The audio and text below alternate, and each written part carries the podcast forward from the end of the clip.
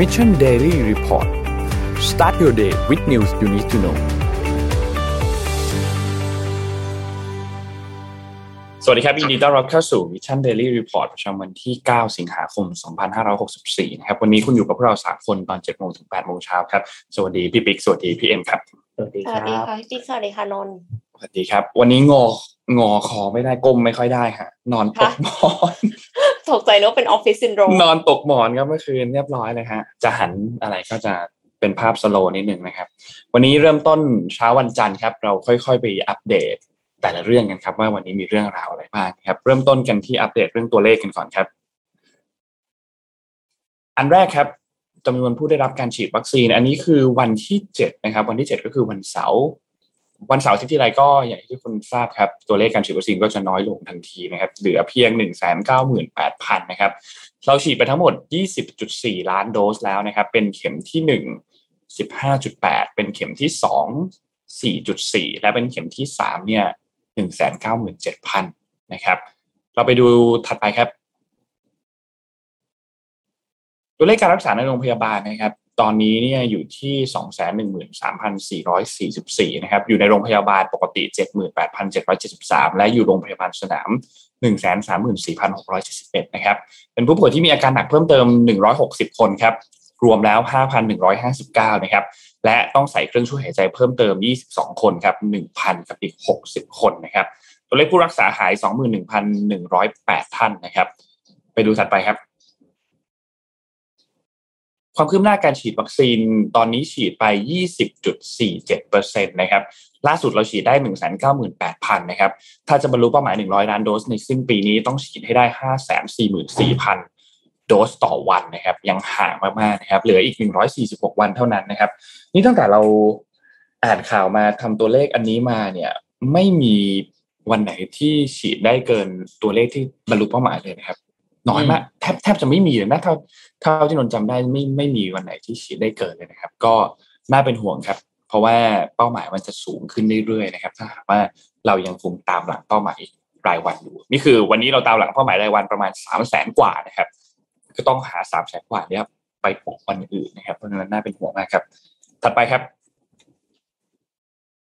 เริ่มต้นที่ตลาดหลักทรัพย์นะครับสำหรับเซ็ตครับปิดที่ 1,521.72 นะครับเมื่อวันที่ 7 ที่ผ่านมาติดลบ 0.39%นะครับของต่างประเทศครับ เริ่มต้นกันที่ดาวโจนส์เหมือนเดิมครับบวก 0.41%นะครับ NASDAQ ครับติดลบ 0.40 นะครับ NYSE บวก 0.31 ครับฟุตซี่บวก 0.04 และสุดท้ายห่างเสียงครับติดลบ 0.10 ครับ ราคาน้ำมันดิบครับ ตอนนี้ West Texas Intermediate ครับอยู่ที่ 68.28 นะครับ และ Brent crude oil ครับอยู่ที่ 70.70 นะครับ ทั้งคู่ยังติดลบลงมาเล็กน้อยประมาณ 0.8 ถึง 1.17%นะครับ คริปโตเคอเรนซีครับ Bitcoin ครับบวก 1.30%นะครับ ตอนนี้อยู่ที่ 44,000 แต่ว่าอัปเดตราคาล่าสุดตอนนี้ ณ เวลาตอนนี้เนี่ยดูเหมือนว่าจะ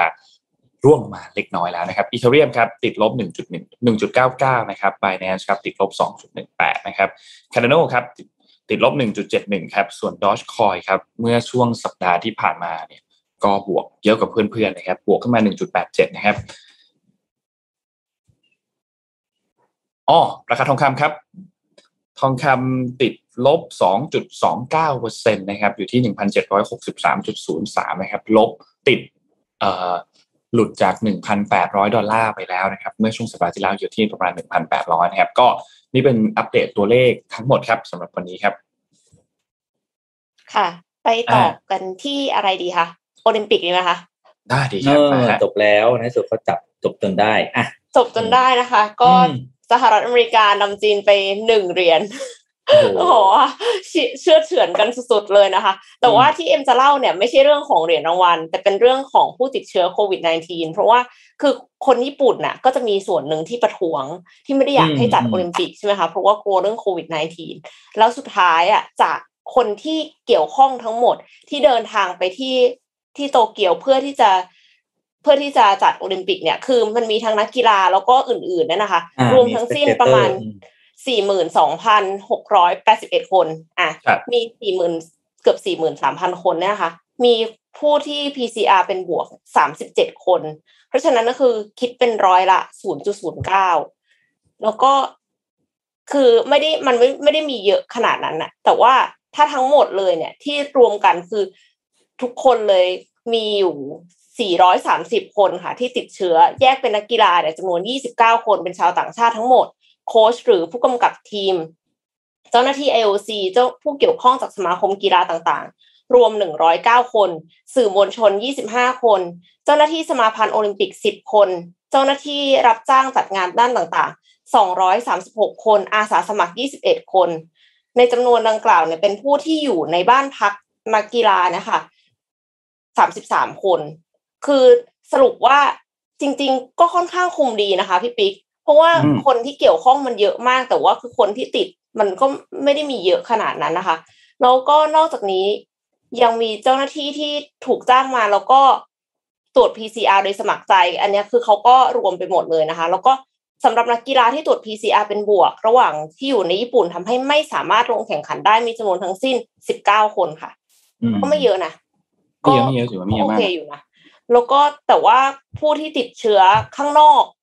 ไม่เกี่ยวข้องกับโอลิมปิก แต่ว่าในตุกรุงโตเกียวเนี่ยค่ะ ก็อยู่ที่ระดับประมาณสี่พันกว่าติดต่อกันมาห้าวันแล้ว คือในข่าวอะเขาแบบค่อนข้างจะบอกว่าอุ้ยมันน่ากลัวเลย แต่ว่าพอเราเจอ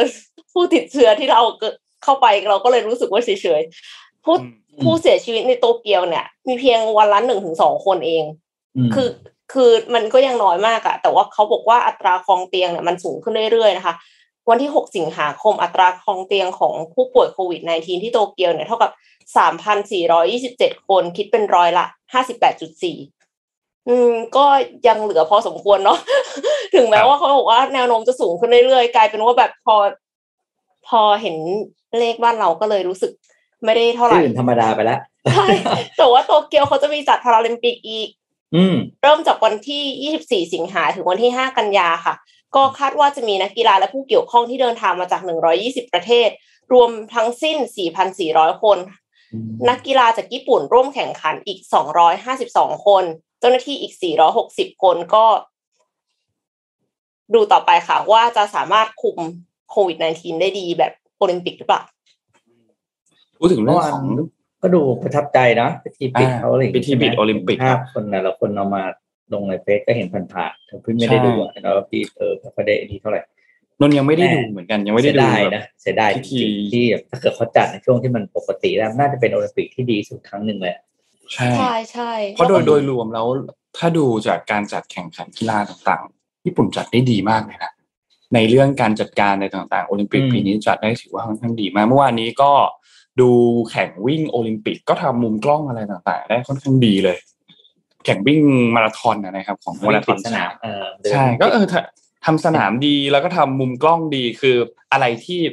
คนดูอยากเห็นก็เห็นหมดอะนึกออกไหมเรื่องมุมกล้องเรื่องไหนก็ถือว่าดีมากนะครับ แล้วก็พิธีปิดเมื่อวานนี้สุดท้ายก็ส่งต่อไปที่ทางฝรั่งเศสด้วยเนาะอืมสำหรับการจัดโอลิมปิกที่จะมีขึ้นในอีกสามปีข้างหน้านะครับ ครั้งหน้าเนี่ยก็จะจัดที่ฝรั่งเศสนะครับ ก็แน่นอนละเป็นเมืองแห่งแฟชั่นนะ ก็จะมีอะไรเก๋ๆเกิดขึ้นแน่นอนก็รอติดตามโอลิมปิกครั้งหน้านะครับ ใครที่ติดตามนักกีฬารออะไรอยู่ก็รอติดตามดู แต่ว่าแนะนำว่าตัวนนท์เองก็ยังไม่ได้ดูนะ แต่ว่าเดี๋ยวจะไปดูเหมือนกันก็คือพิธีปิดเมื่อวานนี้ เป็นพิธีปิดที่เขาบอกว่าเรียบง่าย แต่ว่าดูยิ่งใหญ่มากสำหรับญี่ปุ่นนะครับ ก็ใครที่ยังไม่ได้ดูก็เดี๋ยวรอไปดูกันนะครับนนท์พาไปเรื่องถัดไปครับ คือเรื่องของประเด็นเกี่ยวกับในบ้านเราก่อนเรื่อง วัคซีนเมื่อวานนี้เนาะเมื่อช่วงวันหยุดที่ผ่านมาเนี่ยอาจจะเห็นภาพหนึ่งที่เกิดขึ้นนะครับ ก็คือที่เป็นเอ่อคุณอนุทิน มีโปสเตอร์อันหนึ่งหลุดออกมาเนาะที่เราเห็นภาพหลุดออกมาว่า ก็ขอบคุณคุณอนุทินที่มอบวัคซีนตึ๊ดๆๆให้กับที่ทางเอ่อนครสวรรค์ใช่ไหมครับเหมือนเป็นการเคลมผลงานแล้วบางคนก็บอกว่าข้อความมันดูไม่ค่อยเหมาะสมเท่าไหร่ เพราะว่าจริงๆแล้วผู้ที่มอบวัคซีน ถ้าเราพูดกันจริงๆเนี่ย คนที่มอบวัคซีนก็คือโจไบเดนเนาะค่ะหรือถ้าจะพูดถึงอาจจะพูดถึงคุณแทมมี่ก็ได้นะครับ ที่เป็นคนที่เอ่อจัดการเรื่องของการบริจาควัคซีนให้กับประเทศไทยในรอบนี้สิ่งที่รอบแรกมา 1.54 ล้านโดสนะครับ แล้วก็จะตามมาอีกประมาณ 1 ล้านโดสรวมแล้วเป็นประมาณ 2.5 ล้านโดสนะครับ ทีนี้เมื่อวานนี้เนี่ยทางด้านของเอ่อรองโฆษกประจำสำนักนายกรัฐมนตรีเนี่ยนะครับ ก็มีการกล่าวถึงโซเชียลมีเดียที่มีการนำภาพ ที่บอกว่าระบุมาจากงานที่เป็นภารกิจของคุณอนุทินที่ไปเปิดลงพื้นที่วันที่ 7 สิงหาคมที่ผ่านมาเนี่ยนะครับ ก็คือไปที่จังหวัดนครสวรรค์นะครับ ก็บอกว่าที่รองนายกรัฐมนตรีเคลมว่าวัคซีนไฟเซอร์เป็นผลงานของตัวเองนั้นเนี่ยเป็นการแสดงข้อความที่คาดเคลื่อนจากความเป็นจริงและทำให้ประชาชนเนี่ยเกิดความเข้าใจผิดนะครับ ซึ่งข้อเท็จจริงก็คือคุณอนุทินเนี่ยลงพื้นที่ให้กำลังใจเจ้าหน้าที่ในจังหวัดนครสวรรค์ ซึ่งพร้อมกับการลงพื้นที่ก็ได้มีการตรวจเยี่ยมการฉีดวัคซีนไฟเซอร์ล็อตที่ได้รับการบริจาคจากสหรัฐอเมริกา ส่วนเรื่องของการเตรียมป้ายเตรียมข้อความต่างๆเนี่ยจัดโดยเจ้าหน้าที่ในจังหวัด ซึ่งจากการตรวจสอบก็ไม่พบข้อความที่มีการ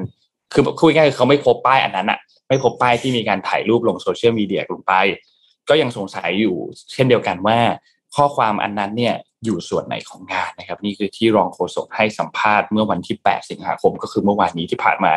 ส่วนที่เหลือจะเป็นอย่างไรก็ต้องให้ประชาชนตัดสินเองนะครับว่าท่านจะเชื่อข้อมูลฝั่งไหนมากกว่ากันนะครับ อืม ไม่ได้เห็นรูปนั้นนะคะ แต่เห็นรูปที่เขาขีดออกไปแล้วแล้วเขียนว่าโจไบเดนประธานาธิบดี คนที่อ่าแล้ว46 ของสหรัฐอเมริกา อะเราเห็นรูปนั้นแล้วคือเหมือัอนนกันเนี้ยต้องบอกว่าแหมอดีตบอกว่านะ เป็นพี่เนี่ยนะสมมติว่าพี่คืออันนี้ต้องอันนี้ไอพี่บอกกลางๆเลยนะแบบกับกับทุกฝ่ายอ่าให้ความเป็นธรรมกับสมมติว่าอันอย่างแรกเลยให้ความเป็นธรรมกับคุณอนุทินก่อน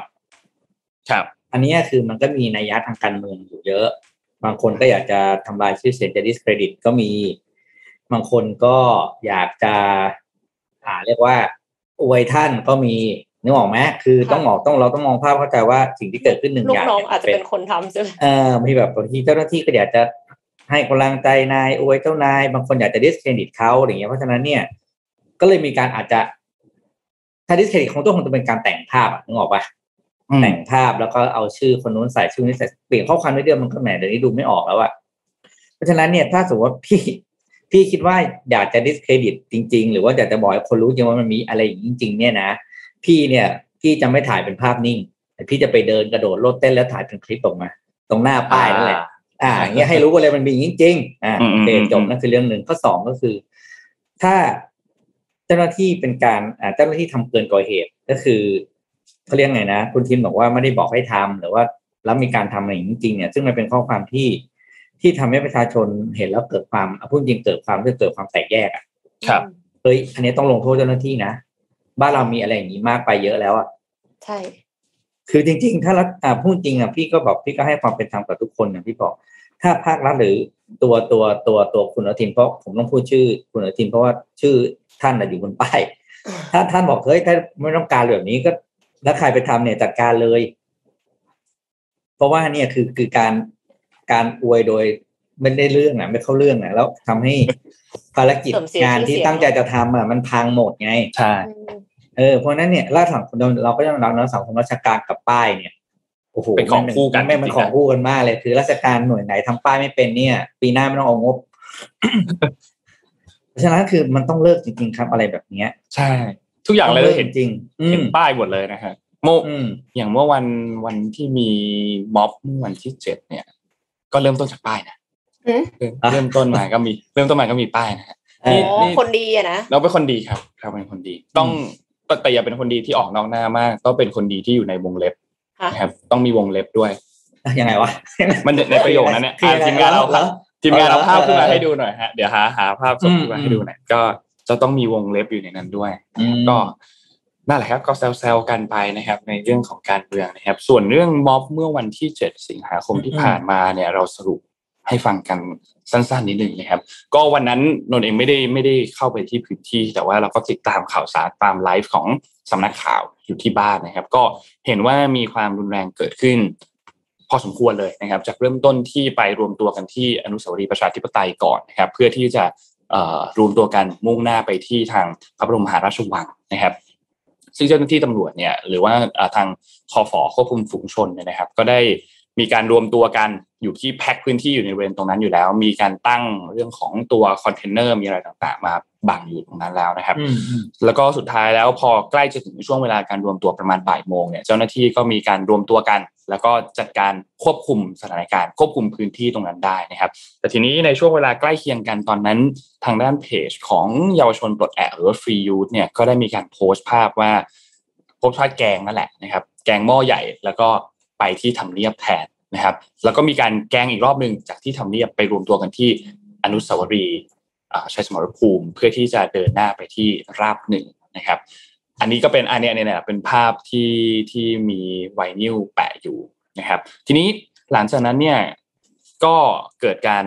สลายตัวตรงนั้น เพื่อไปรวมตัวกันที่อนุสาวรีย์ชัยสมรภูมิแทนนะครับพอไปที่อนุสาวรีย์ตรงนั้นเนี่ยก็มีความรุนแรงเกิดขึ้นมีทั้งทางด้านของแก๊สน้ำตานะครับ มีด้านของกระสุนยางนะครับ เกิดพื้นที่บริเวณอนุสาวรีย์ยาวไปจนถึงฝั่งสนามเป้านะครับ ซึ่งก็มีความรุนแรงเกิดขึ้นพอสมควรอย่างที่เราได้เห็นภาพมีคลิปเสียงมีอะไรต่างๆ ที่ผู้สื่อข่าวได้ลงพื้นที่ เราก็จะได้ยินเสียงเรื่องของแก๊สน้ำตาอยู่เป็นพักๆนะครับ พื้นที่บริเวณที่เป็นสกายวอล์กของอนุสาวรีย์ตรงบริเวณนั้น ก็มีเจ้าหน้าที่ควบคุมฝูงชนเนี่ยขึ้นไปอยู่ด้านบน แล้วก็ทำการปาทางด้านของตัว น่าจะมีระเบิดควันหรือว่าเป็นตัวแก๊สน้ำตาเนี่ยลงมาเพื่อควบคุมสถานการณ์ที่เกิดขึ้นนะครับ แล้วก็ช่วงเวลาเย็นๆยังไม่มืดนะครับ ก็ได้มีการประกาศยุติการชุมนุมเกิดขึ้น แต่ทีนี้มันมีประเด็นอันหนึ่งที่มีรถตำรวจที่ถูกเผาขึ้นมานะครับ ที่เราเห็นภาพทุกคนน่าจะได้เห็นคลิปอันนั้นแล้วนะครับ ก็ต้องรอติดตามครับว่าสุดท้ายแล้วเรื่องของผู้ที่เผารถตำรวจอันนี้เนี่ยจะเป็นใครก็มีคนแคปภาพมีอะไรเก็บไว้ แต่สุดท้ายแล้วก็ ยังไม่สามารถที่จะจับตัวได้ว่าผู้ที่เผาอันนั้นเป็นใครเกิดขึ้นนะครับ ตอนแรกเนี่ยเพจฟรียูทเนี่ยนะครับได้มีการโพสต์ออกมานะครับ ก็ในมุมมองในในในที่ฟรียูทเขียนเนี่ยเหมือนว่าเป็นฝั่งของประชาชนเนี่ยเป็นคนเผาตัวรถอันนั้นนะครับ แต่สุดท้ายก็มีการแก้ไขอีกครั้งหนึ่งบอกว่ายังไม่ทราบว่าแน่ชัดว่าใครเนี่ยเป็นคนเผารถนะครับ ก็ต้องติดตามข่าวสารอีกทีหนึ่งก็จริงๆแล้วเรื่องของความรุนแรงที่เกิดขึ้นในรอบนี้เนี่ยทางฝั่งของฟรียูทเองมีคำพูดอันหนึ่งที่ พูดออกมาว่าเอ่อประมาณว่าการที่เผารถตำรวจที่มีอุปกรณ์เพื่อที่จะมาปราบปรามประชาชนอันนี้เนี่ยก็ถือเป็นสันติวิธีอย่างหนึ่งเหมือนกัน จากแถลงการของทางด้านของฟรียูเนี่ยซึ่งก็ต้องตั้งข้อสงสัยกับทางด้านแถลงการอันนี้ด้วยเนาะว่ามันเป็นสันติวิธีจริง ๆ หรือเปล่านะครับ ก็ให้ประชาชนแต่ละท่านเนี่ยวิเคราะห์พิจารณาเอาเองนะครับ ว่าสิ่งที่เกิดขึ้นเนี่ยเป็นยังไงเพราะว่า จริงๆ แล้วจุดประสงค์ของม็อบทั้งสามข้อ ข้อเรียกร้องทั้งสามข้อเนี่ย วันนั้นก็ยังไม่ได้มีการทำกิจกรรมอะไรมาก แทบจะยังไม่ได้ทำกิจกรรมอะไรเลยมากกว่า เพราะว่าสุดท้ายก็ควบคุมถูกควบคุมสถานการณ์ก่อนกิจกรรมยังไม่ได้ถูกการทำกำลังจะรวมตัวก็ถูกควบคุมแล้วนะครับ ก็เป็นสถานการณ์ม็อบภาพรวมที่เกิดขึ้นเมื่อวันที่7นะครับแล้วก็มีการนัดหมายม็อบอีกครั้งหนึ่งในวันที่ 10 ซึ่งเป็นคาม็อบนะครับ สถานที่ยังไม่แน่ใจว่าเป็นที่ไหนแต่ทราบว่าเป็นคาม็อบนะครับ ก็รอติดตามพรุ่งนี้อีกครั้งหนึ่งครับ ค่ะ ขอคั่นนิดนึงค่ะ เพราะว่าเริ่มเครียดแล้วนะคะ ก็มาถึงเรื่องของความหอมกันบ้างค่ะ เพราะว่าความหอมเนี่ยมาพร้อมกับความมั่นใจนะคะ วันนี้ผู้สนับสนุนใจดีของของเราเนี่ยอย่างเซเลนี่กลับมากับกิจกรรมสุดพิเศษอีกครั้งหนึ่งค่ะ ให้ผู้ชมทางบ้านของมิชชั่นได้ร่วมสนุกเพื่อชิงรางวัลเป็นเจลอาบน้ำกลิ่นน้ำหอมนะคะ อุ้ยขอโทษค่ะมันร่วง ให้ได้เป็น ไปอาบน้ำนะคะ หอมฟินกันถึง 10 รางวัลค่ะ แบรนด์เซเลนี่โลชั่นและเจลอาบน้ำกลิ่นน้ำหอมกับความหอมเฉพาะตัวที่ไม่ซ้ำแบบใครนะคะ ด้วยกลิ่นน้ำหอมนำเข้าจากประเทศอังกฤษ ช่วยให้คุณมีผิวหอมติดทน พร้อมล็อกผิวให้นุ่มชุ่มชื้นตลอดวันด้วยสารสกัดธรรมชาติอย่าง Pentavitin ค่ะ ในวันนี้นะคะก็มีกิจกติการ่วมสนุกง่าย ๆ ค่ะ ตอบคำถามจากโฆษณาตัวใหม่ที่กำลังเปิดให้ชมนี้นะคะ คำถามก็คือ ขวดเซเลนี่ในโฆษณา มีกี่สีสีอะไรบ้างนะคะ แล้วก็ผู้โชคดีที่ตอบถูกรับไปเลยเจลอาบน้ำกลิ่นน้ำหอมเซเลนี่ท่านละหนึ่งขวดจำนวนสิบรางวัลค่ะ ไปใช้กันให้ตัวหอมแบบฟรีๆนะคะยิ่งใช้คู่กับโลชั่นน้ำหอมเนี่ย ยิ่งหอมติดทนนานอันนี้การันตีนะคะ ไม่ต้องอยู่ในสคริปต์ก็บอกได้นะคะ เพราะว่ามันหอมจริงๆค่ะ ส่วนใครที่ สนใจสินค้าเพิ่มเติมนะคะเซเลนี่มีวางจำหน่ายแล้วทั่วประเทศที่วัตสันทุกสาขาวัตสันออนไลน์และ 1948beauty.com นะคะ แล้วตอนนี้ก็มีโปรสุดคุ้มกับทางวัตสันด้วยนะคะ เหลือเพียงขวดละ 125 บาทเท่านั้นนะคะ ก็ใครพลาดกิจกรรมก็สามารถที่จะไปช็อปที่วัตสันออนไลน์ วัตสันแล้วก็ 1948beauty.com ด้วยนะคะ เมื่อวานเอ็มโดนไปแล้ว 1948beauty.com นะคะ 8 เดือน 8 ถูกและดีแบบนี้ก็ไม่ควรพลาดค่ะ เซเลนี่หอมไว้มั่นใจกว่าค่ะครับอ่าเดี๋ยวพามดูในในบ้านเราต่อนะครับ แต่ว่าเป็นเรื่องของการจ้างงานไหมเรามาอัปเดตตัวเลขสถานะเรียกสถานการณ์การจ้างงานดีกว่าค่ะเพราะว่าเราไม่ค่อยได้คุยเรื่องนี้กัน ก็เมื่อวานมีไม่ใช่วันที่สัปดาห์ที่แล้วแล้วล่ะมีรายงานออกมาจากจาก Jobs DB นะครับเขาก็ทำผลสำรวจแนวโน้มความต้องการของสายงาน10อันดับที่ เป็นที่ต้องการของของตลาดในครึ่งปี 64 เนาะอันนี้ก็เป็นข่าวจากกรุงเทพธุรกิจนะครับพอดีมันเห็นแล้วน่าสนใจเข้ามาฝากกันดีโดค่ะยภาพรวมเนี่ยของสัญญาณการฟื้นตัวทางการจ้างงานเนี่ยก็บอกว่าก็บอกภาพรวมการการจ้างงานไม่ดีอยู่แล้วอย่างที่เรารู้นะครับ เพราะว่าอ่าสถานการณ์ต่างๆ อะไรมีมีปัญหาค่อนข้างเยอะนะครับ แล้วก็ธุรกิจในหลาย ๆ หลายๆ sector เนี่ย ยังยังตายอยู่ แต่ว่าครึ่งปีหลังมาดูว่าเป็นยังไงต่อไปนะครับ ก็สรุปตารางให้ดูสั้นๆนะครับ ขอบคุณภาพจากกรุงเทพธุรกิจ แล้วก็ข้อมูลจาก jobdb.com นะครับ ก็บอกว่าแนวโน้มความต้องการตามสายงาน10อันดับ นะ ก็แบ่งก่อนตารางซ้ายเนี่ยเป็นจำนวนสัดส่วนจำนวนประกาศงานนะครับ งานทางด้านเซลล์ customer service แล้ว business development เนี่ยมีมากเป็น อันดับหนึ่งในครึ่งปีแรกนะครับคือ 15.3เปอร์เซ็นอันดับสองคือด้าน IT 14.8เปอร์เซ็นอันดับที่สามทางด้าน engineering 10เปอร์เซ็นอันดับที่สี่ marketing กับ public relation 8.6เปอร์เซ็นก็ไล่ลงมาเรื่อยๆนะครับ แต่ทีนี้เนี่ยมาดูกันว่าในการเติบโตของการประกาศงานครึ่งปีแรกของปี 64 เทียบกับครึ่งปีหลังของปี 63 นะ จะเห็นว่าสายงานที่เติบโตมากที่สุดเลยมีการประกาศหางานมากที่สุดเลยก็คือ merchandising and purchasing ก็คือสาขาที่เรียกว่า คัดเลือก sourcing หาสินค้าแล้วก็จัดซื้อฝ่ายจัดนะคซื้รับอค่ะอืมนะครับอ่าอันที่สองคือด้านของ Sun- transportation แล้วก็ logistics สามเจ็ดจุดสี่เปอร์เซ็นอันดับสามคือ insurance ซึ่งอันนี้คือแบบโอ้โหเนี่ยค่อนข้างเซอร์ไพรส์นะครับ ก็คือ insurance เนี่ยสามสิบหกจุดสี่เปอร์เซ็นอันดับสี่ e-commerce และอันดับห้า manufacturing นะครับทีนี้โดยภาพรวมเนี่ยอย่างที่บอกก็คืองานที่ทางทาง Job DB สรุปเลยว่า สายงานที่ไม่กระทบเลยต่อเศรษฐกิจแล้วก็เรื่องโควิดเลยก็คือสายงานทางด้านด้านไอทีอืมเพราะว่าเป็นที่ต้องการของตลาดค่อนข้างสูงนะครับแล้วก็ยังคงจะเป็นที่ต้องการไปอีกนานเพราะฉะนั้นเนี่ยอ่าคำว่านานพวกนี้เขามองทีเป็นระยะสี่สี่ห้าปีเลยนะครับ เพราะฉะนั้นถ้าน้องๆที่กำลังจะต้องเลือกเมเจอร์เนาะก็น่าจะชัดเจนเนาะว่าจะจะเลือกเมเจอร์อะไรอย่างเงี้ยนะครับ ก็ยังไงก็ฝากน้องๆว่า เลือกสาขาที่เรียนให้เหมาะสมและเห็นอนาคตค่อนข้างชัดเจนเป็นที่ต้องการของตลาดนะ แล้วก็ไม่ต้องเลือกตามพ่อแม่อยากให้เรียนมากนะครับ เพราะว่ามันจะมีเยอะนะพี่ยังเห็นเยอะว่าแบบเลือกเลือกสาขาเรียนตามที่ที่บ้านอยากให้เรียน แล้วก็เนี่ยก็ต้องหางานยากอะไรอย่างเลยนะครับ แล้วอีกการหนึ่งก็คือ คนที่กำลังทำงานอยู่เนี่ย ยังไม่สายเกินไปนะครับ ที่จะ reskill ตัวเอง เพื่อไปในสายงานที่กำลังเติบโตขารีในยกอนาคเอตอกำลังเติบโตในอนาคตนะครับ ก็เอามาฝากกันจาก JobDB แล้วก็กรุงเทพธุรกิจครับ ค่ะ ถ้ายังไม่รู้นะคะ ว่าจะทำอาชีพอะไรนะคะ career ครับผม assessment com ค่ะอืมขอขายเบาเชียร์อืมเชียร์ก็ดีเชียร์ดี เพราะว่ามันจำเป็นจริงคือเดี๋ยวนี้ หางานนี้มันต้องมี เรียกว่ามันต้องวางวางอะไรนะๆวาง strategy การเออตั้งแต่แบบหนึ่งปีสองปีล่วงหน้านะ คุณจะมาหวังว่าจบวันนี้แล้วก็เรียนจบรับปริญญาแล้วค่อยค่อยสมัครงานนี่โอ้คุณไม่ได้กินแน่นอนนะพี่รับรองได้ตัวนี้พี่ประกาศหางานให้กับ ให้กับเอ่อที่ทำงานเก่าว่าบางทีเจ้านายก็ก็ขอช่วยหาคนใช่ไหม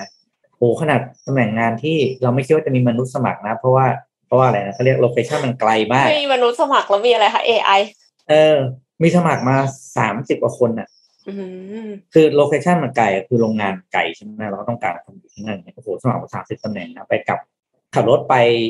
เที่ยวหนึ่งอะคือประมาณหกสิบโลอะแต่คนกรุงเทพยอมสมัครอะอืม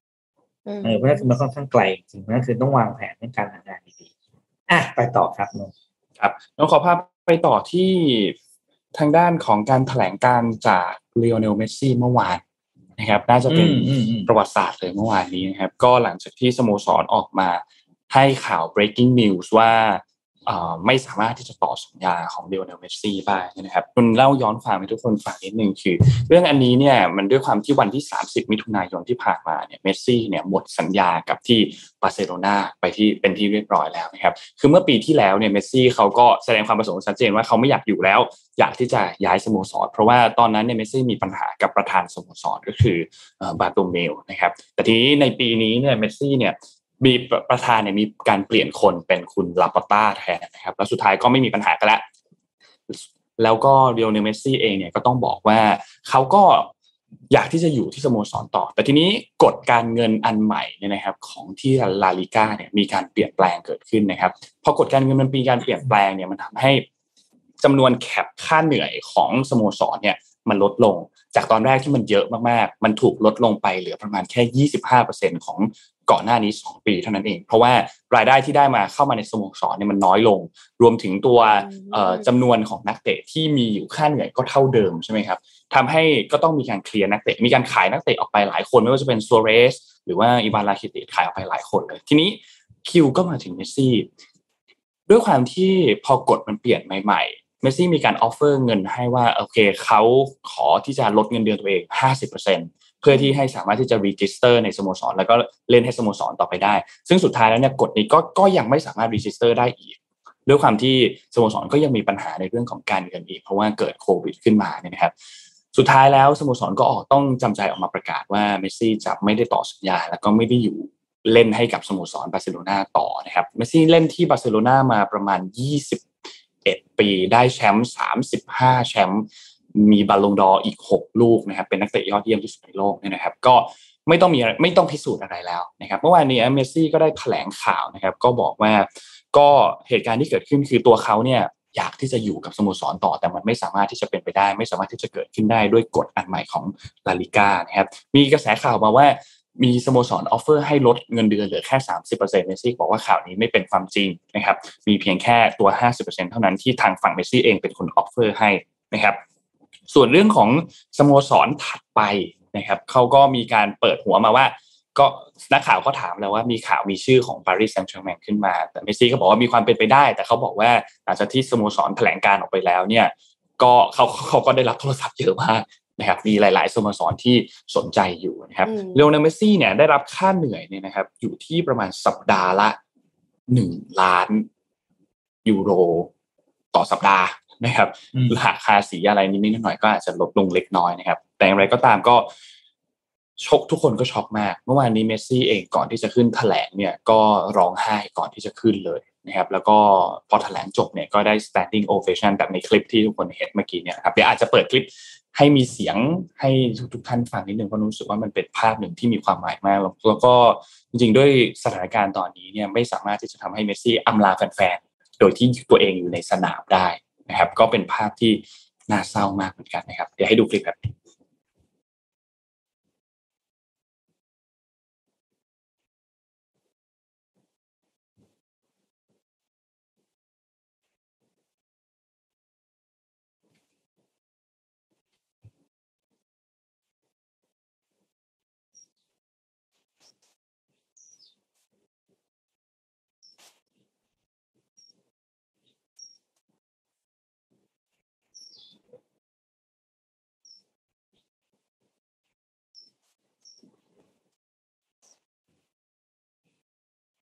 เออมีคนบอกไม่มีเสียงค่ะเอาไม่มีเสียงแล้วครับ โอ้เสียดายมาก คือคลิปคลิปนี้ก็ก็นั่นแหละครับ มันก็จะเป็นการ standing ovation ก็คือมีทีมงานอยู่นั้นมีนักข่าว แล้วก็รวมถึงนักเตะในสโมสรปัจจุบันที่อยู่ตรงนั้นด้วยนะครับ ก็เป็นภาพที่ไม่มีใครถ้าเป็นใครเป็นแฟนคลับของบาร์เซโลนาก็คงไม่อยากให้เกิดขึ้นนะครับ แต่ว่าหลังจากนี้อนาคตของเมสซี่จะเป็นอย่างไรไปเล่นสโมสรไหน ก็รอติดตามดูครับ คือต้องบอกว่าการที่คุณเป็นนักเตะระดับ นะเรียกระดับโลกแล้วกันนะแล้วเล่นสโมสรเดียวตั้งแต่เริ่มต้นอาชีพจนถึงจนถึงรีทายอะโอ้โหเดี๋ยวนี้มันก็เหลือน้อยลงทุกทีนะ แต่มีนะเด็กก็เคยมีหลายคนนะครับ ไม่ใช่ไม่มีแต่ว่าครับในยุคปัจจุบันนะที่ที่ธุรกิจกับฟุตบอลมันแยกกันไม่ออก แล้วแล้วแล้วเอ่อค่าเหนื่อยอะไรต่างๆ ผลประโยชน์จูงใจมันมันมันดึงดูดให้เขาย้ายสโมสรง่ายๆ ซึ่ง ซึ่งที่มันก็มันก็เป็นเรื่องปกตินะครับการที่ย้ายสโมสรเนอะใช่ไหมถ้าเราถ้าเราดูกีฬาก็รู้ว่าการย้ายสโมสรย้ายงานเรื่องธรรมดามากโอ้แต่ระดับเมสซี่นี่เรียกว่า เป็นข่าวน้อยมากนะว่าทุกคนจะแต่ว่าเข้าไปทาบทามไม่ใช่เพราะรู้ว่าเขาบอกเลยเซมาเขาจะเป็นที่นี่เขาจะเล่นที่นี่ที่เดียวตั้งแต่เริ่มต้นจนถึงจนถึงเขาเรียกว่าแขวนสตั๊ดนะเขาก็จะเคยพูดอย่างนี้มาหลายครั้งอะไรเงี้ยก็ต้องเป็นสิ่งที่แหมน่าเสียดายจริงแต่ก็ครับน่าเสียดายอืม ถ้าจะเลิกเล่นไปเลยจะจะเลิกเล่นไปเลยนี่ก็ไม่น่าเกลียดนะก็ถามแบบก็ก็อืมก็จบพอดีเหมือนกัน แต่ก็อะไม่เป็นไรต้องรอดูว่าแฟนๆเมสซี่ก็ติดตามต่อไปใช่แต่ด้วยความปีหน้ามีบอลโลกด้วยแหละเมสซี่ก็ต้องต้องหาสโมสโมสรเล่นที่เล่นแหละใช่ไหมเพราะว่าตัวเองก็เชื่อว่าก็คงอยากเล่นน่าจะเป็นบอลโลกปีสุดท้ายแล้วแหละเป็นบอลโลกอืมปีสุดท้ายของเมสซี่แล้วล่ะนะครับ ไปต่อฮะค่ะอ่ามีเรื่องของแมวนิดนึงค่ะอืมคือการล็อกดาวน์เนี่ย ผลวิจัยชี้ว่าทำแมวเหวี่ยงวีนเจ้าของมากขึ้นนะคะ อันนี้คือผลวิจัยมาจากที่ออสเตรเลียนะคะท่ามกลางสถานการณ์โควิด -19 ที่ระบาดอยู่ทุกมุมโลก คือการที่เราโดนล็อกดาวน์อะเราก็รู้สึกแย่อยู่แล้วเนาะเพราะว่าเราก็ออกจากบ้านไม่ได้ออกไปก็คือรู้สึกว่าเสี่ยงโควิด กินอาหารที่ร้านก็ไม่ได้อะไรอย่างงี้ใช่ไหมคะอืมแต่ว่าแมวอะก็เหวี่ยงเหมือนกัน ไม่ใช่อืว่ามเฉพาะมนุษย์อย่างเดียวทำไมรู้ไหมเพราะว่าปกติแล้วอะค่ะ แมวอะเจ้าของแมวจะออกไปทำงานเป็นอย่างน้อยเวลาเจ็ดถึงแปดชั่วโมง ซึ่งช่วงเวลาเหล่านั้นก่อนหน้านี้เนี่ยแมวจะใช้เวลาอย่างเป็นอิสระ แม้จะเป็นเวลาที่อยู่ในบ้านก็ตามนะคะอืมอันนี้คืออ้างอิงมาจากเอ่อ James Cook University ผลวิจัยเนี่ยคือของดรเจสสิก้าโอลิวานะคะ ผู้ที่ทำการศึกษาแล้วก็เก็บรวบรวมผลวิจัยเนี่ยเขาสำรวจมาจากเจ้าของสัตว์เลี้ยงกว่า 400 คน เขาบอกว่าคนที่เลี้ยงแมวเนี่ย ประมาณ 50%รายงานว่าพวกแมวต่างแสดงออกว่าไม่พอใจต่อเจ้าของตลอดเวลา ในขณะที่สุนัขเกือบร้อยเปอร์เซ็นเจ้าของสุนัขเกือบร้อยเปอร์เซ็นรายงานว่าสุนัขเนี่ยชอบมากที่เจ้าของอยู่บ้านโดยตลอดคือ เหมือนกับว่าหมามันแบบ มันชอบแมวที่แมวติด แมวติดที่หมาติดคน อืมอืมแมวมันแบบ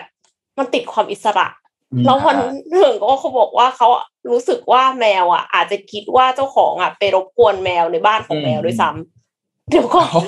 ตกลงตกลงครับผว่ามคือเป็นทาสจริง ๆ เป็นทาสเป็นทาสอย่างแท้จริง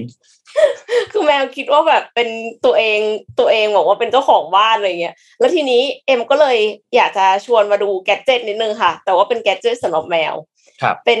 คลิป10 cool Amazon gadgets for cats นะคะก็เพื่อที่จะให้แบบว่าทาสแมวทุกคนอาจจะสามารถทำให้ในท่านเนี่ยพึงพอใจได้นะคะ อืมเอ๊ะเปิดเป็นคลิป เปิดเป็นคลิปได้ไหมคะเอ๊ะทำไมเป็นเป็นภาพล่ะ อ่า ก็จะมีหลายแกดเจิตเลยนะคะ เดี๋ยวอันเนี้ยมันเป็น เครื่องให้น้ำเหรอใช่ไหมมันจะมีเครื่องให้น้ำด้วยที่เป็นน้ำพุก็คืออมพอเป็นน้ำพุอะแมวมันก็ตะปบเลยอ่าแต่ว่าเขาจะเริ่มจากอันที่เป็นเบาะเบาะอันเนี้ยคือเหมือนกับก็คงของเมืองนอกอะเนาะเขาก็เลยต้องให้มันอุ่น แล้วก็มีที่ทำทำความอบอุ่นนะคะอยู่ข้างใต้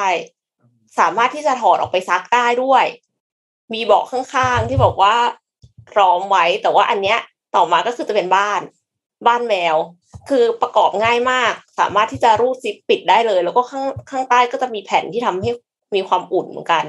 แมวก็เดินไปเดินมาได้ สนุกสนานเล่นเล่นได้นะคะ อันนี้เป็น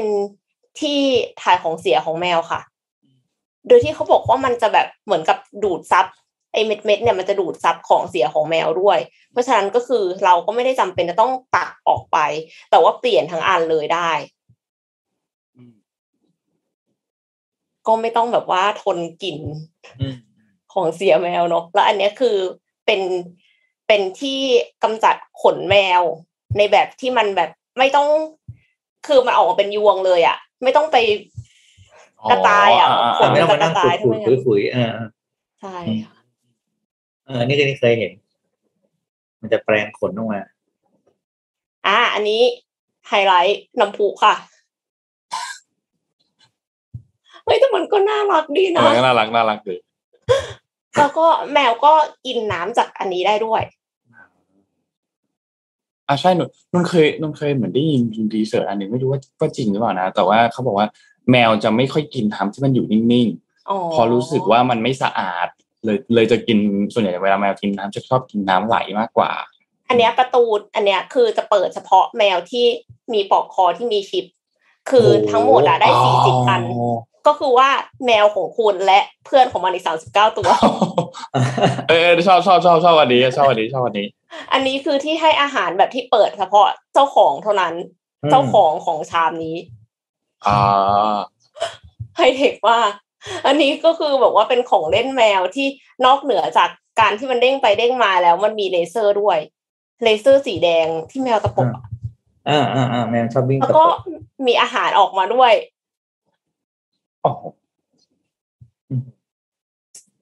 มีมีแกดเจิตเยอะมาก อันนี้เป็นที่ปลูกหญ้าค่ะ เพิ่งรู้ว่าแมวมันกินหญ้าเหรอ เฮ้ยน้องเพิ่งรู้เหมือนกันเนี่ยเหรอ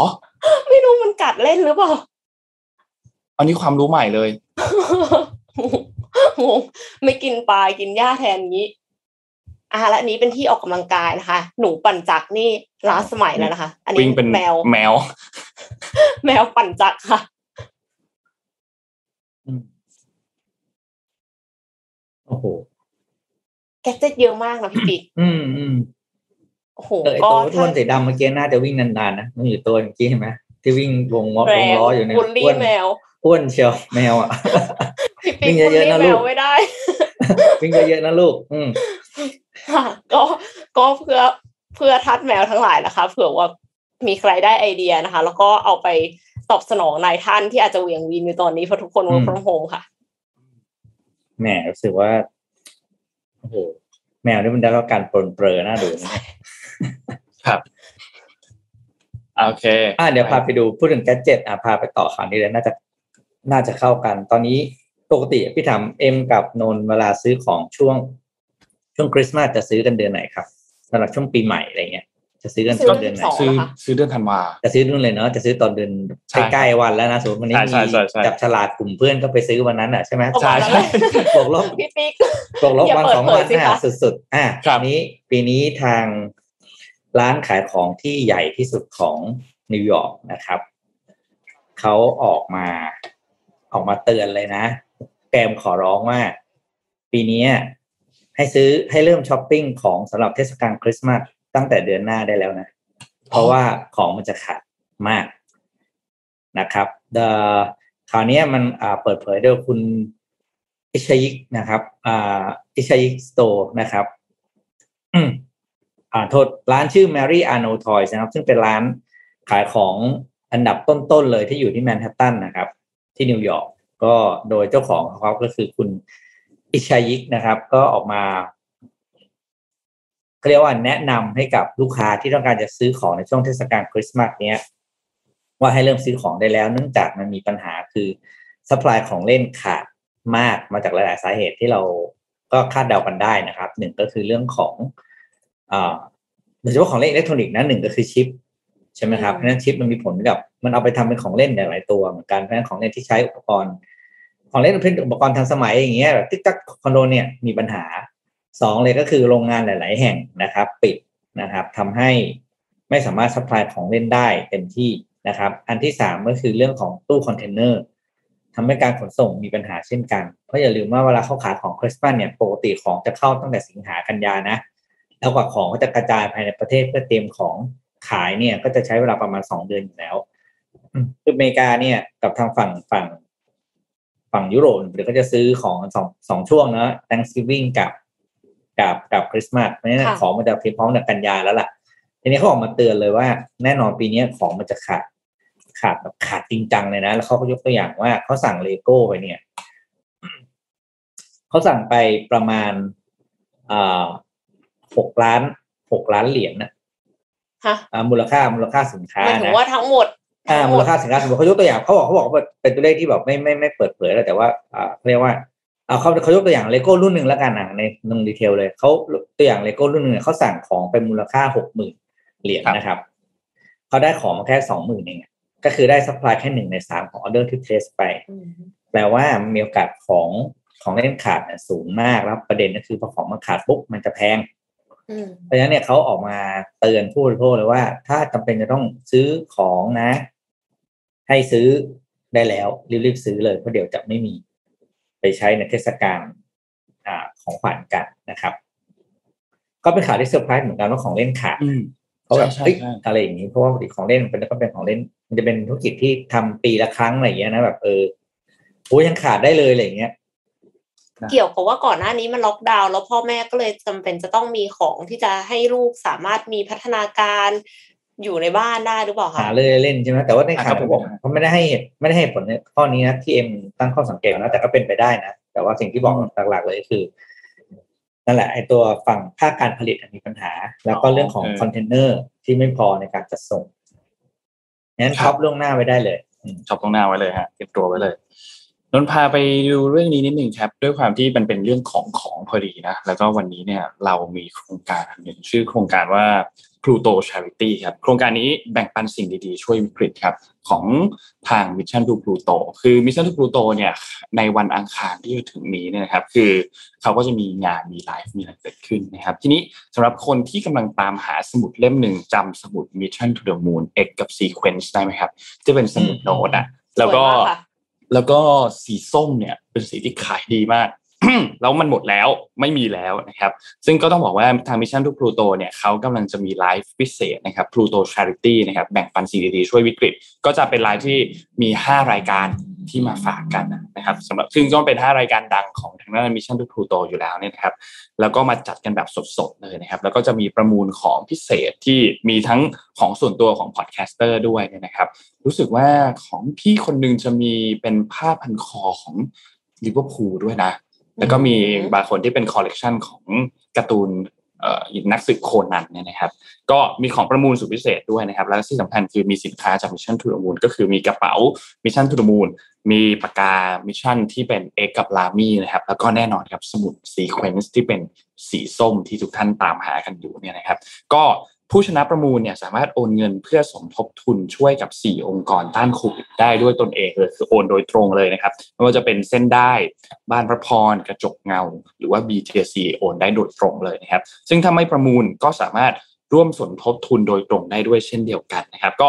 ฝากไว้ด้วยครับกิจกรรมนี้รับชมไลฟ์กันสดๆได้เลย วันที่ 10 สิงหาคมนะครับวันพรุ่งนี้นั่นเองตอนหนึ่งทุ่มถึงสามทุ่มนะครับที่ Facebook Page Mission to Pluto ครับ ฝากไว้ด้วยนะครับ ค่ะ เห็นข้างล่างเขียนว่ารับฟรีพวงกุญแจไฟล์ not found ด้วย ถ้าร่วมบริจาคหนึ่งสองร้อยบาทขึ้นไปอ่าอ่าใช่แล้วอ๋อแล้วใช่ แล้วก็เน้นย้ำอีกทีหนึ่งคือบริจาครอบนี้คือไม่ใช่บริจาคให้เรานะไม่ต้องบริจาคมาให้เราแล้วเราค่อยส่งตรงไปที่มูลนิธิ แต่ให้บริจาคตรงไปที่มูลนิธิได้เลยนะครับอ่าโอเคช่วยๆกัน ช่วยๆกันครับ ไปต่อครับนนท์ขอพามาที่เรื่องของปัญหาสิ่งแวดล้อมนิดหนึ่งนะครับ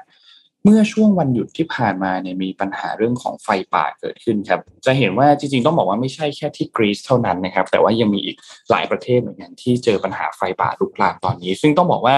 มันเป็นวิกฤตซ้อนวิกฤตเนาะเพราะว่าเราเจอโควิดอยู่แล้วด้วยนะครับ มีทั้งที่กรีซมีทั้งที่ ตุรกีนะครับแล้วก็ต้องบอกว่าที่สหรัฐที่แคลิฟอร์เนียเองเนี่ยก็เจอด้วยเช่นเดียวกันแต่ที่หนักๆที่เราเห็นเนี่ยก็จะเป็นที่กรีซอย่างในคลิปวิดีโอที่ทุกท่านเห็นเนี่ยนะครับทางด้านของสำนักข่าว BBC เนี่ยได้มีการรายงานครับว่า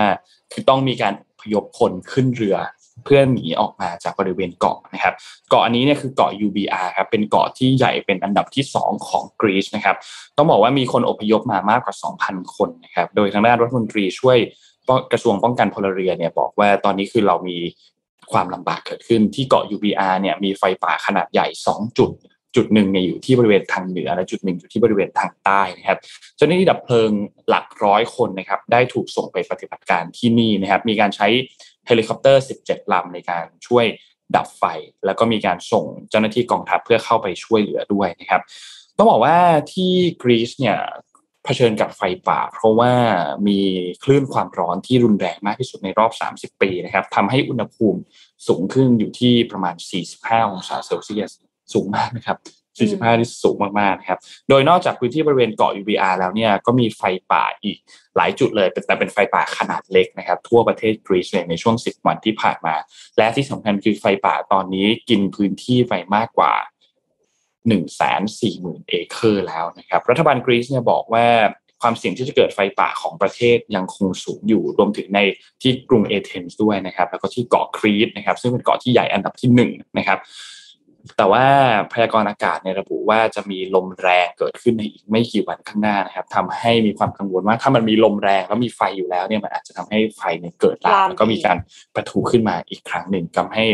ตอนนี้รัฐบาลก็พยายามอบยพประชาชนออกมาจากพื้นที่บริเวณตรงนั้นอยู่นะครับ ก็ขอให้ทุกคนปลอดภัยครับ ตอนนี้ปัญหาเรื่องของภัยธรรมชาติเนี่ยเราจะเห็นมาเรื่อยๆเนาะจากหลาย ๆประเทศนะครับ ไม่ว่าจะเป็นไฟป่าเองหรือว่าเป็นปัญหาเรื่องของน้ำท่วมเองนะครับ ก็ต้องรีบเป็นปัญหาที่ต้องเร่งแก้ไขอย่างเร่งด่วนที่สุดครับ ปัญหาเรื่องของสิ่งแวดล้อมครับ จริงค่ะ เห็นด้วยค่ะ นอกจากปัญหาเรื่องของสิ่งแวดล้อมแล้วปัญหาอุบัติเหตุบนท้องถนนก็สำคัญไม่แพ้กันนะคะ สหรัฐอเมริกาเนี่ยก็เลยกำลังร่างกฎหมาย Infrastructure Investment and Jobs Act ซึ่งกำหนดให้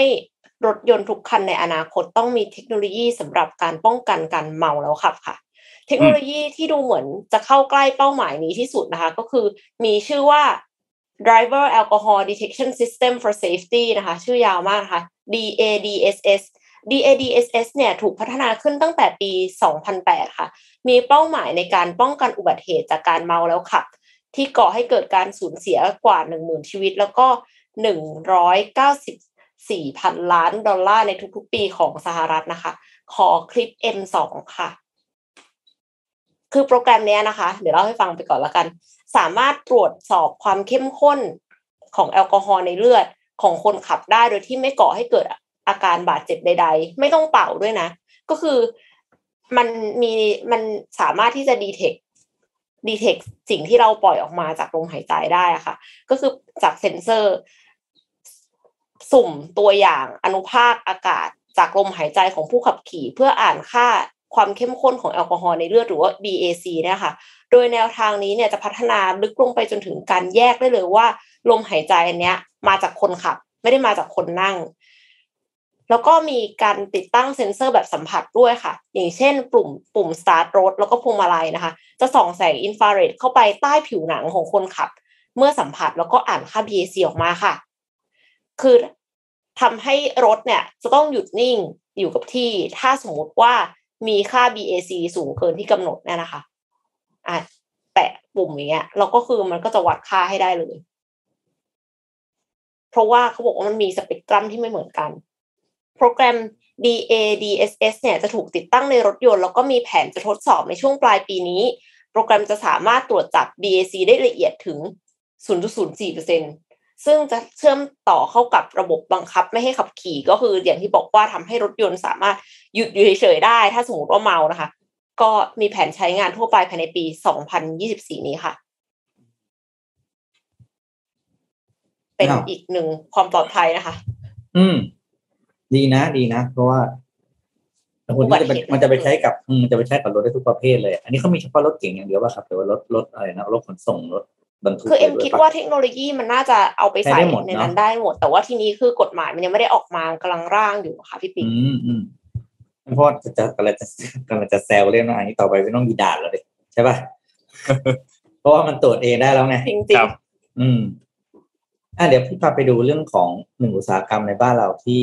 สัปดาห์ก่อนเพิ่งเป็นข่าวใหญ่โตเลยว่าอ่าแอร์เอเชียใช่ไหมครับ ที่ที่หยุดประกาศหยุดหยุดกิจการๆค่ะอย่างน้อยเนี่ยระยะหนึ่งมันก็หยุดหยุดให้เงินเดือนไม่จ่ายพนักงานเพราะว่าเงินไม่สามารถไม่สามารถดำเนินธุรกิจต่อได้เนี่ย ก็ก็เลยมีข่าวตามมาครับว่ากลุ่ม AAT เนี่ยหรือคือ Airline Association of Thailand เนี่ย ก็คือกลุ่มผู้ประกอบการธุรกิจสายการบินในบ้านเราเนี่ย ก็ออกมาเรียกร้องนะครับ ให้กับกับภาครัฐว่าให้ปล่อยเงินกู้ เพื่อเขาเรียกซอฟ t ์โลนนะสำหรับธุรกิจสายการบิน ใช้คำว่าสักทีนะครับคือครับโอ้โหปีปีครึ่งเนาะตั้งแต่มีโควิดมาเนี่ย ไม่น่าเชื่อนะครับ ว่าธุรกิจสายการบินเนี่ยไม่ได้รับความช่วยเหลือใด ๆ เลยนะครับ จากภาครัฐทั้งนั้นที่เป็นธุรกิจแรกที่ได้รับผลกระทบ โดย AAT เนี่ยคือ ประกอบด้วยสายการบินที่เราคุ้นชื่อทั้งนั้นเลยนะไม่ว่าจะเป็นบางกอกแอร์เวย์สไทยแอร์เอเชียไทยแอร์เอเชียเอ็กซ์ไทยสมายนกแอร์ไทยไลออนแอร์แล้วก็ไทยเวียดเจ็ตเนี่ยได้รวมตัวรวบรวมตัวกันแล้วก็ทำข้อเสนอเพื่อขอรับความช่วยเหลือจากภาครัฐนะครับ โดยหนึ่งในข้อเสนอก็คือว่าให้ภาครัฐปล่อยเงินกู้ ซึ่งแต่ก่อนเนี่ยนะเคยทำข้อเสนอวงเงินกู้เนี่ยคือยี่สองหมื่นสี่พันล้านบาทนะครับ แล้วก็ไม่ได้ไม่ได้อะไรอย่างเงี้ยนะแบบไม่ไม่ผ่านไม่รับการอนุมัติใดๆ สุดท้ายล่าสุดเนี่ย วงเงินกู้เนี่ยนะครับ ปรับลดลงมาเหลือเพียงแค่ห้าพันล้านบาทนะครับ ก็ยังไม่ได้ ก็ก็รวมก็สุดท้ายก็บอกว่าภาครัฐเนี่ยเอาใช้คำง่ายๆคือ ไม่ไหวแล้วว่าจะจะเอายังไงกับธุรกิจสายการบินคือไม่ไม่ช่วย ไม่ช่วยเราเลยเนาะแล้วก็แล้วก็อ่านเนื้อข่าวในในผมอ่านข่าวเนี่ยนะก็โอ้โหแบบว่าก็บอกว่าอะไรกระบวนการยื่นขอซอฟท์โลนเนี่ยนะ ต้องไปยื่นเพิ่งได้รับอนุมัติขั้นตอนแรกจาก Social Security Office หรือประกันสังคมด้วยนะ ผมก็แบบว่ามันยังไงเหรออะไรแต่ก็เขาคงมีกระบวนการเขาเกี่ยวกับเรื่องของไอ้ซอฟต์โลนเป็นหลายส่วนนะครับ ต้องเข้าใจซอฟต์โลนบางส่วนได้มาเพื่อไปจ่ายค่าแรงเท่านั้นซอฟต์โลนบางบางเทก้อนอื่นๆก็เอาไปใช้เพื่อเพื่อบำบำรุงไรเขาเรียกดำเนินกิจการด้านอื่นนะครับ แต่ว่าส่วนที่เป็นส่วนของ Social Security หรือประกันสังคมเนี่ยได้รับการอนุมัติแล้ว แต่ก็เป็นแค่ส่วนเดียวอืมแต่ส่วนอื่นยังยังแบบยังรออนุมัติอนุมัติ แต่ยังไม่อนุมัติโดยรัฐบาลแบบใหญ่ตัวขั้นสุดท้ายนะครับเออต้องใช้คำนี้เพราะฉะนั้นเนี่ยโอ้โหเขาเรียกว่าธุรกิจสายการบินเนี่ยเออเป็นธุรกิจที่น่าเห็นใจจริง ๆ แล้ว เนี่ยพอเขาบินไม่ได้โอเปเรตไม่ได้เนี่ยเขาก็ไม่มีรายได้ใช่ไหมครับเนี่ยสุดท้ายเนี่ยเดี๋ยวเชื่อไหมว่าเดี๋ยวจะมีสายการบินอื่นๆตามมาอีกนะครับอุ๋ยแต่ว่ารู้สึกถ้าว่า ถ้าสมมติว่าสายการบินล้มกันเยอะขนาดนี้นะคะ ในอนาคตเนี่ย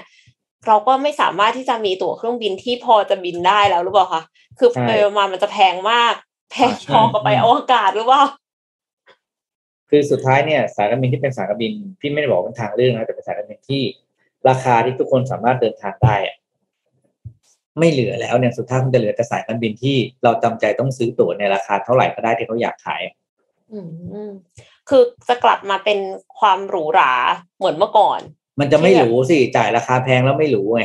ไม่ใช่หมายถึงว่าคือคือคุณต้องมี privilege อะคุณถึงจะบินได้อ่าอะใช่ใช่ใช่ใช่เหมือนเมื่อก่อนที่แบบว่า คือได้ยินว่าเขาไปส่งกันทั้งครอบครัวอะไรอย่างเงี้ย คือจะบินสักครั้งหนึ่งอะใช่ใช่ต้แต่องไปคือต้องตอนหลังมันไม่มีแล้วอะอืมทุกคนก็คือบินกันเหมือนเป็นนกเลยก่อนโควิดใช่ไหมคะมพอหลังโควิดกลายเป็นว่าสายการบินไม่เหลือนี่คืออืม ต่อไปนี่คือต้องแบบใช่นี่พูดแหละ มันจะแพงมากแล้วคำว่าแพงมากนะเนี่ย ไม่ได้ว่าจะได้จะได้จะได้จะได้บริการหรือคุณภาพที่ดีด้วยนะ เพราะว่าอะไรก็ไม่รู้ อืม อะ ไปดูข่าวไหมครับ นนท์ฮัลโหลฮัลโหลครับ โอเคเอ่อนนท์พาไปต่อที่เรื่องของเกาหลีเหนือครับ ที่อืมเกาหลีเหนือเนี่ยมีปัญหาอย่างหนึ่งที่ต้องบอกว่า หนักมากคือเรื่องของภาวะการขาดแคลนอาหารครับภาวะการขาดแคลนอาหารเนี่ยต้องบอกว่าช่วงเวลาที่ผ่านมาเกาหลีเหนือเนี่ยเจอปัญหาว่าคืออาหารเนี่ยมันไม่เพียงพอนะครับ เมื่อวันที่เจ็ดที่ผ่านมาเนี่ยมีการรายงานออกมาครับบอกว่าหน่วยข่าวกรองที่เกาหลีใต้เนี่ย บอกว่าภาวะการขาดแคลนอาหารที่เกาหลีเหนือตอนนี้เนี่ยกำลังเข้าขั้นวิกฤตครับ โดยที่รัฐบาลของเกาหลีเหนือเนี่ยต้องเอาข้าวที่อยู่ในคลังสำรอง ซึ่งจริงๆต้องบอกว่าข้าวที่อยู่ในคลังสำรองอันนี้เนี่ยจุดประสงค์ของมันเนี่ยจะนำไปใช้ตอนที่มีสงครามเท่านั้น แล้วก็เอามาแจกจ่ายให้ประชาชนเนี่ยนะครับ ซึ่งไม่สามารถที่จะทำได้แล้ว เพราะว่าต้องเอาออกมาใช้จริงๆ เพราะไม่มีอาหารแล้วนะครับรายงานนี้เนี่ยบอกว่ามีการนัก การเมืองเกาหลีใต้คนหนึ่งเนี่ยเปิดเผยบอกว่าและมีความเป็นไปได้ด้วยว่า อาหารที่อยู่ในคลังสำรองของที่เกาหลีเหนือเนี่ยก็กำลังจะใกล้หมดแล้วเช่นเดียวกันนะครับ ก่อนหน้านี้เนี่ยอย่างที่ทุกคนทราบครับว่า มีการจับตามองอยู่ครับ ตั้งราคามีตั้งข้อสังเกตกันว่าเอ้ราคาผลผลิตทางการเกษตรเนี่ยก็พุ่งสูงขึ้นในช่วงหลายในหลายสัปดาห์ที่ผ่านมา แล้วก็มีปัจจัยหนึ่งที่รัฐบาลเนี่ยต้องเอาข้าวที่ออกจากคลังเนี่ยมาแจกจ่ายให้ประชาชน เพราะว่าราคาสินค้าที่มันพุ่งสูงมาก ซึ่งราคาสินค้าที่พุ่งสูงมากก็คือเกิดจากการที่ความต้องการมันยังเท่าเดิมหรือมันเยอะขึ้น แต่ว่าตัว supply เนี่ยมันน้อยลงนะครับก็แน่นอนว่ามันส่งผลกระทบโดยตรงกับเสถียรภาพของรัฐบาลนะครับทางด้านสถาบันการพัฒนาเกาหลีเนี่ยก็วิเคราะห์บอกว่าเกาหลีเหนือเนี่ยน่าจะมีผลผลิตทางการเกษตรเมื่อปีที่แล้วเนี่ยประมาณ 4.4 ล้านตันนะครับซึ่งต้องบอกว่าน้อยกว่า ในปี 2019 คือปีก่อนหน้านั้นเนี่ยประมาณ 24,000 ตัน 240,000 ตันนะครับ และพอเกิดโควิด -19 เกาหลีเหนือปิดพรมแดนกับจีนนะครับ ก็ยิ่งซ้ำเติมสถานการณ์ที่มันยิ่งแย่ลงไปอีกนะครับ ซึ่งก็ต้องบอกว่าในช่วงเวลาตอนนี้เนี่ยเกาหลีเหนือน่าจะขาดแคลนอาหารกว่า 1.3 ล้านตันนะครับสำหรับการที่จะแจกจ่ายให้กับประชากรทั้งประเทศ ซึ่งมีอยู่ประมาณ 26 ล้านคนเนี่ยนะครับ และที่สำคัญคือปัญหาหนึ่งที่เกิดขึ้นตอนนี้ก็คือภาวะแล้งครับ ซึ่งเป็นผลจากการเปลี่ยนแปลงของสภาพภูมิอากาศเนี่ยนะครับ ก็แน่นอนนะครับว่าพอมันเกิดความแรงขึ้นปลูกอะไรก็ปลูกไม่ขึ้นอาหารเองก็ขาดแคลนนะครับ ก็เป็นอีกหนึ่งปัญหาที่เกิดต่อเนื่องมาจากเรื่องของปัญหาสิ่งแวดล้อมอีกแล้วนะครับอืมเกาหลีเหนือตอนนี้ลำบากมากครับ เพราะว่าการขาดแคลนอาหารเนี่ย เป็นเรื่องที่ยากมากนะเป็นเรื่องที่แบบโหดร้ายมาก ไม่มีอาหารจะกินเสียค่ะเป็นเรื่องเป็นเรื่องโหดร้ายมากครับ นี่คือเป็นปัญหาที่เกาหลีเหนือเจออยู่ครับ ค่ะเอ่อมาที่ปัญหาที่ผู้ติดโควิด -19 เสี่ยงกันบ้างนะคะ คือจริง ๆ ติดโควิด -19 มันก็แย่พออยู่แล้วเนาะก็คือมีโอกาสเสียชีวิตอยู่แล้ว แต่ว่ามีงานวิจัยออกมาค่ะว่าผู้ติดโควิดเสี่ยงหัวใจวาย แล้วก็หลอดเลือดสมองอุดตันนะคะ คือที่นักวิจัยจากมหาวิทยาลัยอูมิอู ประเทศสวีเดนเผยผลการศึกษาความเสี่ยงโรคอื่น ๆ ของผู้ติดเชื้อโควิด -19 พบว่าโควิด -19 เนี่ยเพิ่มความเสี่ยงให้ผู้ป่วยเกิดโรคหัวใจวาย และโรคหลอดเลือดสมองอุดตัน โดยเปรียบเทียบอาการผู้ติดเชื้อโควิด -19 ในปี 2563 จำนวน 86,742 ราย และคนที่ไม่ติดเชื้อไวรัสจำนวน 348,481 ราย ในสัปดาห์หลังการพบการตรวจ การติดโควิด -19 เนี่ยผู้ติดเชื้อเสี่ยงเกิดโรคหัวใจวายครั้งแรกเพิ่มขึ้น 3-8 เท่า และเสี่ยงโรคหลอดเลือดสมองอุดตันครั้งแรก 3-6 เท่านะคะ นอกจากนี้เนี่ยยังพบความเสี่ยงอย่างต่อเนื่อง และมีแนวโน้มเพิ่มขึ้นเป็นระยะเวลาอย่างน้อย 4 สัปดาห์ค่ะ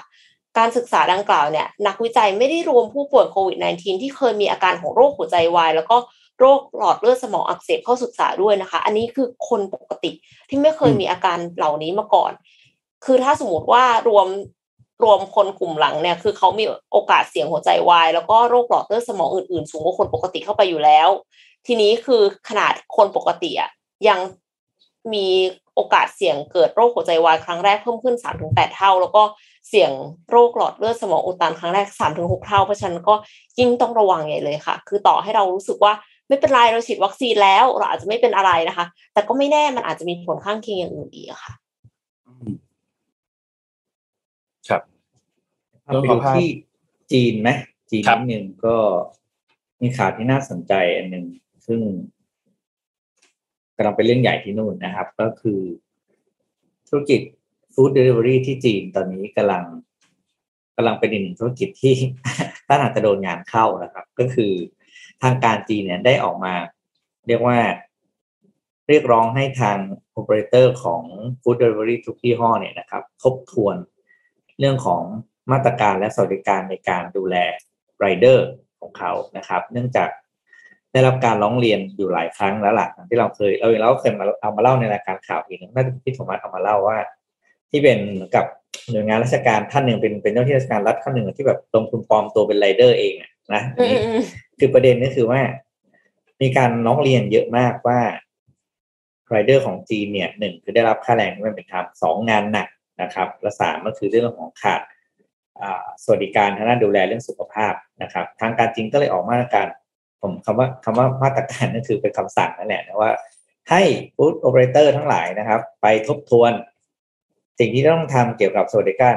แล้วก็สวัสดิภาพความปลอดภัยของไรเดอร์โดย หนึ่งก็คือให้ทบทวนมาตรการการวัดผลงานของไรเดอร์ไม่ให้ส่งผลต่อสุขภาพมากเกินไป เช่น ต้องส่งของให้เร็วก็จะเป็นความเสี่ยงใช่ไหมเพราะต้องขี่มอเตอร์ไซค์เร็วเพื่อ อ่า ไม่ให้ตัวเองตกมาตรฐานความเร็วเพราะว่าหนึ่งในหัวใจของการส่งอาหารคือส่งส่งได้เร็วกว่าถูกไหมค่ะงั้นเนี่ยทางการบังคับเลยว่าเฮ้ยคุณจะบังคับ มาตรฐานการส่งปกติจาก จากที่ A ไปที่ B ปกติเขาขี่กันสิบนาที คุณไปตั้งแปดนาทีอย่างเงี้ยไม่ได้ให้เลิก หรือให้ลดลงนะครับสองก็คือเรื่องของเพิ่มสวัสดิการเข้าไปให้กับไรเดอร์ ในเรื่องของอย่างน้อยเรื่องของความเจ็บปวยอุบัติเหตุจากการขับขี่อะไรอย่างเงี้ยนะเพราะฉะนั้นเนี่ยรายใหญ่ ๆ ตอนนี้กำลังอย่างอย่างเช่นเอ่อไหมต้วนหรือของ ele.me เนี่ยคือ ele.me ก็เป็นของ Alibaba นะครับกำลังเขาเรียกว่า ต้องปรับตัวขนาดหนักในการเข็นมาตรการอะไรต่างๆ มา แล้วก็ลดเกณฑ์ในการวัดผลในเรื่องของตัวไรเดอร์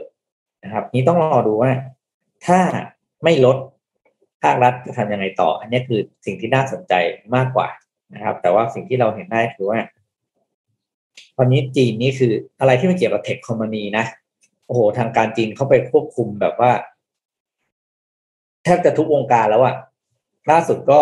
เกมใช่ไหมล่าสุดอาทิตย์ก่อนเรื่องเกม ก็บอกว่าเกมนี่มีมีมีมีอะไรนะเขาเรียกว่าโพสต์คนหนึ่งหรือว่า ข้อความข้อความหนึ่งคือบอกเกมนี่เป็นเหมือนเหมือนอะไรนะมือนใช้จำไม่ได้เกมเป็นอะไรร้ายๆสักอย่างหนึงแหละผมก็ทำให้หุ้นบริษัทเกมนี่ตกบรรนาวเลยอย่างเงี้ยนะครับเพราะนั้นเนี่ยเรอดูว่าทางการจีนจะเข้ามาจัดการอะไรเกี่ยวกับบริษัทเทคคอมพานีทั้งหลายยังไงต่อไปอีกบ้างนะครับค่ะนนท์เชิญเลยค่ะ อืมได้ครับนนท์พาไปอีกเรื่องหนึ่งน่าจะข่าวสุดท้ายของนนท์ละ คืออมตัวเลขของตัวนิเคอีโควิด -19 Recovery Index ครับ ซึ่งมีการเพิ่งเพิ่งมีการเปิดเผยไม่นานนี้เองนะครับ ก็มีคือนิเคอีเนี่ยเขาทำการสำรวจครับ แล้วก็เอ่อ120 แห่งทั่วโลกนะครับ เพื่อดูว่า โอเค ปัจจัยคือหนึ่งการจัดการบริหารจัดการวิกฤตโควิด -19 รอบนี้เป็นอย่างไรบ้างสองการกระจายวัคซีนในประเทศเป็นยังไง ความสามารถในการ เคลื่อนตัวของสังคมนะครับเขาก็จะมีการจัดทุกๆปลายเดือนนะครับ โดยคะแนนคะแนนเนี่ยก็จะมีตั้งแต่ศูนย์จนถึง 90 นะครับ ซึ่งก็วัดจากตัว 3 ปัจจัยที่เกิดขึ้น แล้วก็จะมี 9 หมวดย่อยด้วย เช่นจำนวนผู้ติดเชื้อต่อประชากร การตรวจเชื้อต่อจำนวนเคส ปริมาณวัคซีนรวมที่ได้รับต่อหัวสัดส่วนของสัดส่วนของประชาชนที่รับวัคซีนอย่างน้อย 1 โดสนะครับก็จะมีปัจจัยพวกนี้ ทีนี้อันดับหนึ่งครับแน่นอนครับก็เป็นที่จีนได้ไป 74 คะแนนนะครับอันดับ 2 ก็คือนิวซีแลนด์3คือฮังการี4โปแลนด์5คือกาตาร์นะครับอย่างสหรัฐเนี่ยอยู่อันดับที่ 46นะครับมี 54 คะแนน ใกล้ๆบ้านเราครับสิงคโปร์อยู่ที่ 66 คะแนนนะครับอันดับ7นะครับ ฝรั่งเศสอยู่ที่ 38 มี 57 คะแนนครับ แล้วก็ญี่ปุ่นเนี่ยอยู่ที่อันดับ 83 นะครับ มี 44.5 คะแนนครับ ลาวครับใกล้บ้านเรา 35.5 คะแนนอยู่ที่อันดับ 103 ครับ แล้วก็แล้วไทยอะคะ ไทยอยู่อันดับ จริงๆต้องบอกว่าอยู่อันดับ อันดับท้าย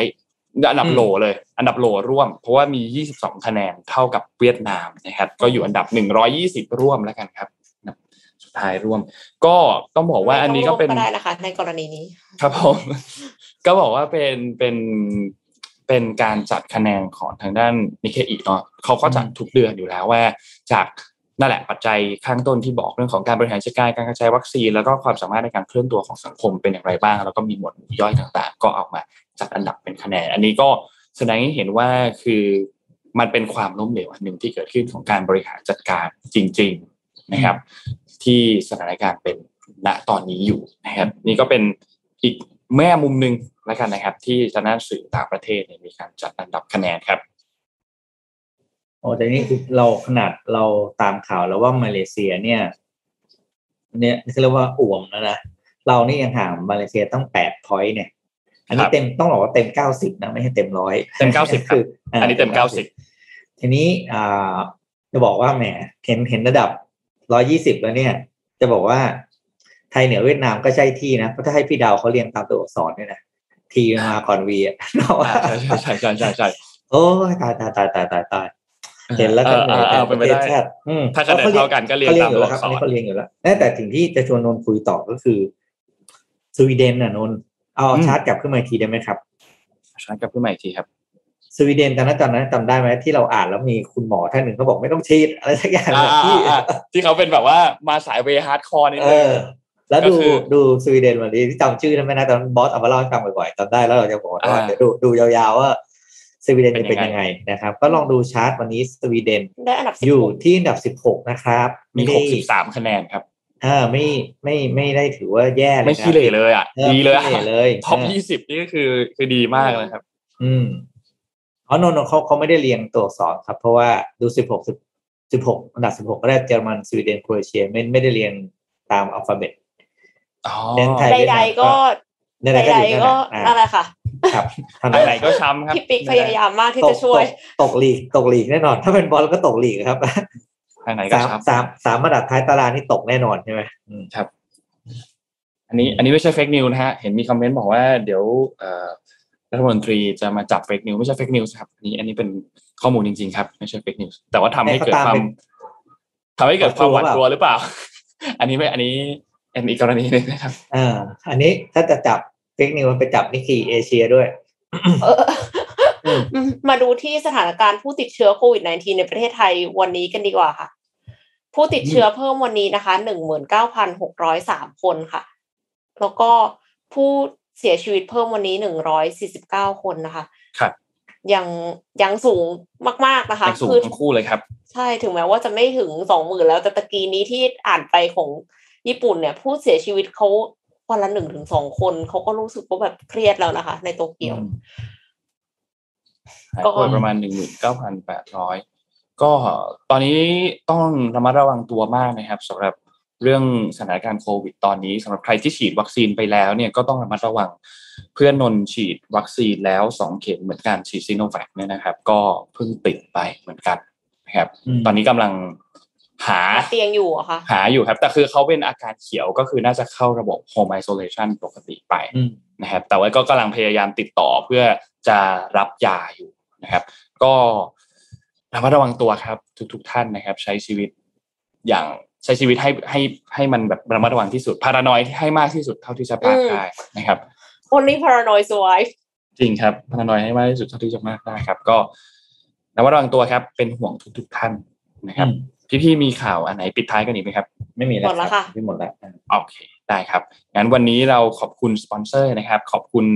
เริ่มต้นจาก t o k a d e r o Time ครับผู้แทนจำหน่ายนาฬิกา o r i s ประเทศไทยนะครับ วันนี้ t o k a d e r o Time เนี่ยมีโครงการ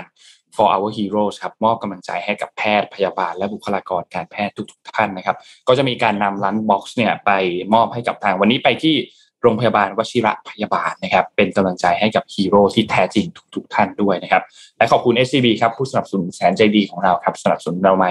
ยาวนานมากๆ ก็ขออยู่กับเราไปนานๆนะครับ และขอบคุณผู้สนับสนุนอย่างเซเลนีโลชั่นและเจลอาบน้ำนะครับ ก็เป็นกลิ่นน้ำหอมคอลเล t ชัน Love Story ครับ เป็น น้ำหอมที่ต้องบอกว่านำเข้ามาจากที่ประเทศอังกฤษเลยนะครับ ทนนานตลอดทั้งวันนะครับ ใครที่อยากมีผิวหอมบำรุง แล้วก็ติดทนนานทั้งวันเนี่ยก็ลองหาซื้อกันได้ครับ ตอนนี้มีแล้วที่วัดสันทุกสาขาเลย มีวัดสันออนไลน์ แล้วก็หาได้ที่ 1948 beauty com ด้วยนะครับเซเลนีหอมไว้มั่นใจกว่าครับและขอบคุณท่านผู้ฟังทุกๆท่านด้วยที่ติดตาม Mission Daily Report นะครับวันนี้อาจจะมี ปัญหาเรื่องไลฟ์ไปบ้างนิดหน่อยทาง Facebook แต่แค่คิดว่าทาง YouTube น่าจะไม่มีปัญหาดูได้ปกตินะครับ ก็ขอบคุณทุกท่านมาก ๆ ครับ วันนี้เราสามคนลาไปก่อน แล้วพบกันใหม่อีกครั้งหนึ่งในวันพรุ่งนี้ครับ สวัสดีครับ สวัสดีค่ะ Mission Daily Report